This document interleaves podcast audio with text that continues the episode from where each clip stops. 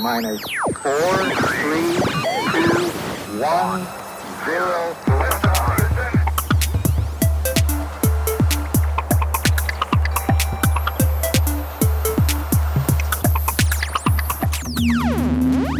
Now, there's a backseat lover that's always undercover, and I talked to my daddy, say, said, You ain't seen nothing till you're down on the muffin, and there's sure to be a change in ways. Now, there's a cheerleader that's a real big pleaser, as far as I can reminisce.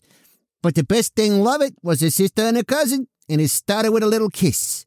Like this. Welcome to the Intergalactic Boombox. Let's get cracking. Did you hear about the uh, chicken nugget uh, shaped like an Among Us character that was on eBay this past week? The uh, bid was around $35,000. It was in a meal to promote the K pop band BTS. Insert sus joke here. And uh, oh, I see a light, and that means a phone call. Let's go to the phone lines east of the Rockies. You are on the air. This is all part of the alien globalist agenda. That is my chicken nugget. Is this Ken? That's right, sir. Conspiracy. Conspiracy. That that that's a clever name, man. I'll have you know, I ordered five 20 piece chicken nuggets and was missing one. Talk about sauce. Huh. Wait, don't you mean sauce like Szechuan or barbecue? I'll do you one better, too. Not only is that chicken nugget shaped like a crew member from Among Us, Uh-huh. I submit to you that it's actually a deep fried alien that got a little too close to the fryer. So let me get this straight, Ken. The chicken nugget shaped like the Among Us character that people are bidding thousands of dollars on on eBay isn't a chicken nugget at all, but is an alien. Uh, dude, you know whatever they put in fast food is not of this earth. Okay, conspiracy. There is no conspiracy about aliens, okay? They exist, and two of them happen to be on this spaceship right now. Gits and Shiggles. Hey, guys. You darn tootin' we're totally real. Yeah. It's space. No one can hear you scream. Let me put that to the test. Ah! Can you hear me? No. Oh, yeah, right. Those aren't aliens, just a couple of brain dead morons. I resemble that remark. Eh, let's just take this to the real battlefield. eBay, dude.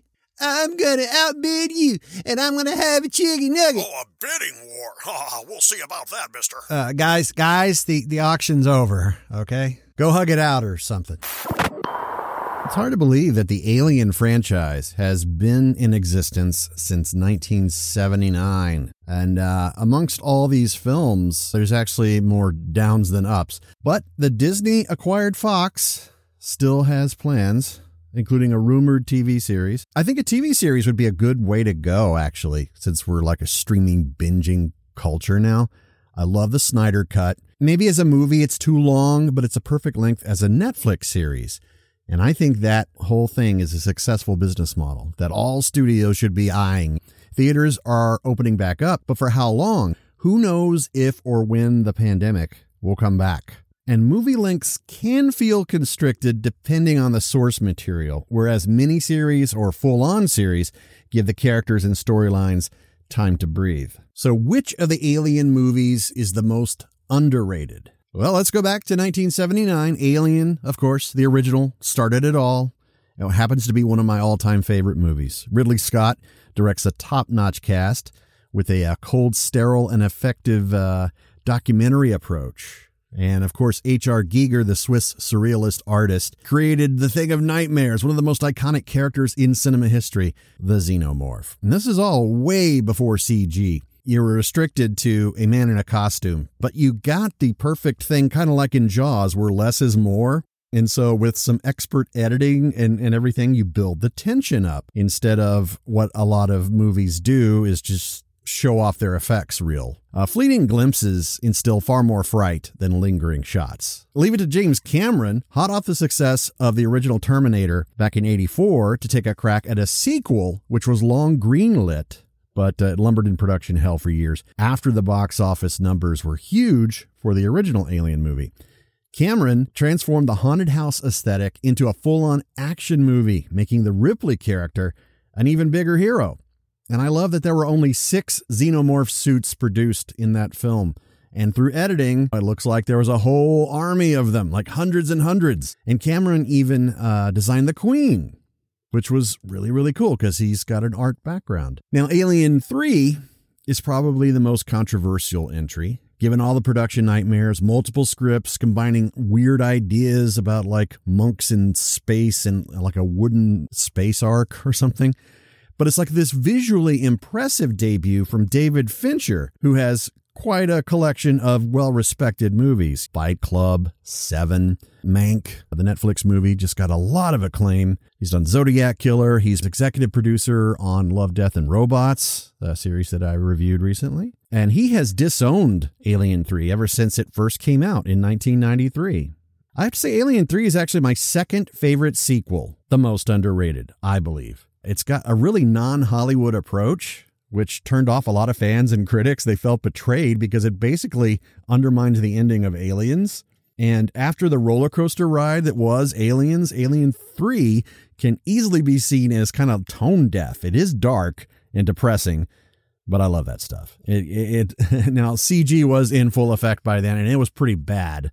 It's got a downer ending. It seemed to seal the series' fate after critics skewered it and the fans ran away in droves.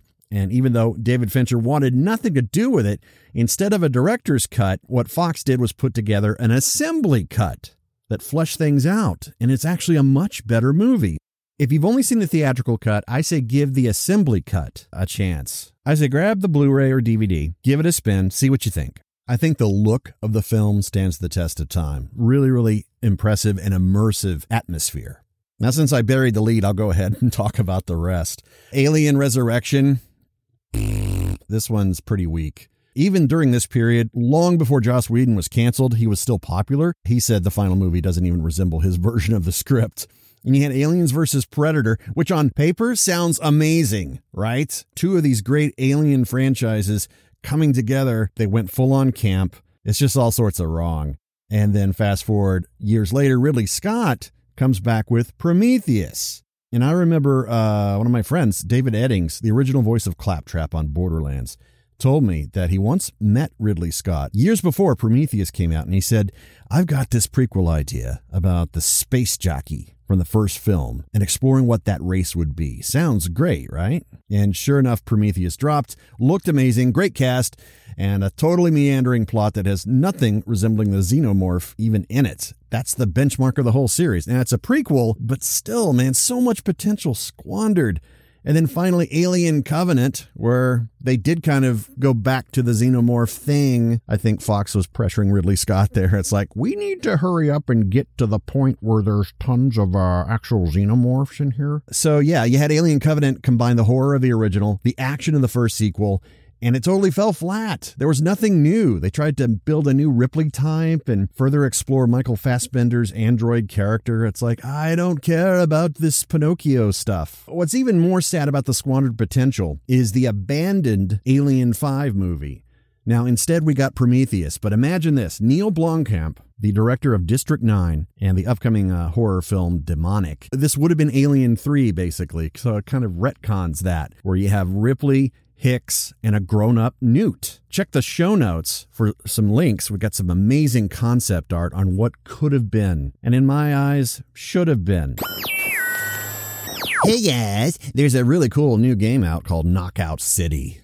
I wish it were called Dodge Brawl, but that would be a copyright battle with an indie developer out of the UK. Well, maybe Dodge Bomb. That's more accurate, given that, you know, you, you throw these things and if you don't catch them, you blow up.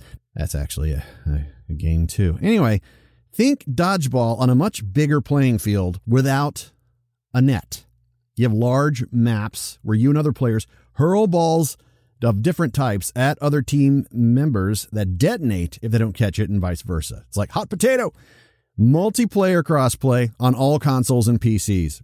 This needs to be standard, man. I love that. Uh, it's actually free to play until you reach level 25. It started with a free weekend, but uh, it seems to have gone over really, really well. So people say, "Do you want to pony up the 20 bucks?" Now it is uh, it is included if you have EA Play or Xbox Game Pass Ultimate Sub, and I think it's totally worth it. Not worth 60, and I'm glad they're not charging 60. And I'm generally not into sports games. Combat sports, however, now you have my attention. Uh, this brings some really fun chaos that makes it fast paced, addicting, the design is retro futuristic, so it looks like 1950s sci fi. customizable characters. There's different types of balls that spawn at different points on the maps. And if all else fails, you can actually roll your own character up into a ball that your teammate can then throw at the opponent. Likewise, your teammate can roll up and you can throw them at the opponent. You got to be hit twice to be fully knocked out. In the basic game, the team with 10 knockouts wins. There's new modes and challenges that swap out weekly to keep things interesting. It's easy to pick up, and there's plenty of depth to master. Now, for me, I'm a button masher, so I doubt I will ever master anything, but getting some knockouts is very satisfying. I say, check it out! HBO Max has just added a new tier if you're looking to save a little money. $10 a month instead of 15 for the regular subscription, but here are the compromises. You got to deal with ads up to 4 minutes an hour. No 4K, no downloads for offline viewing, and no day and date Warner Brothers theatrical releases. Is that worth it to you to save 5 bucks a month? Now me, I got to have the bells and whistles. But it is nice to know that a cheaper option is now available for the mass public. Comments, questions, suggestions. Drop a line in the old email, the intergalactic boombox at gmail.com.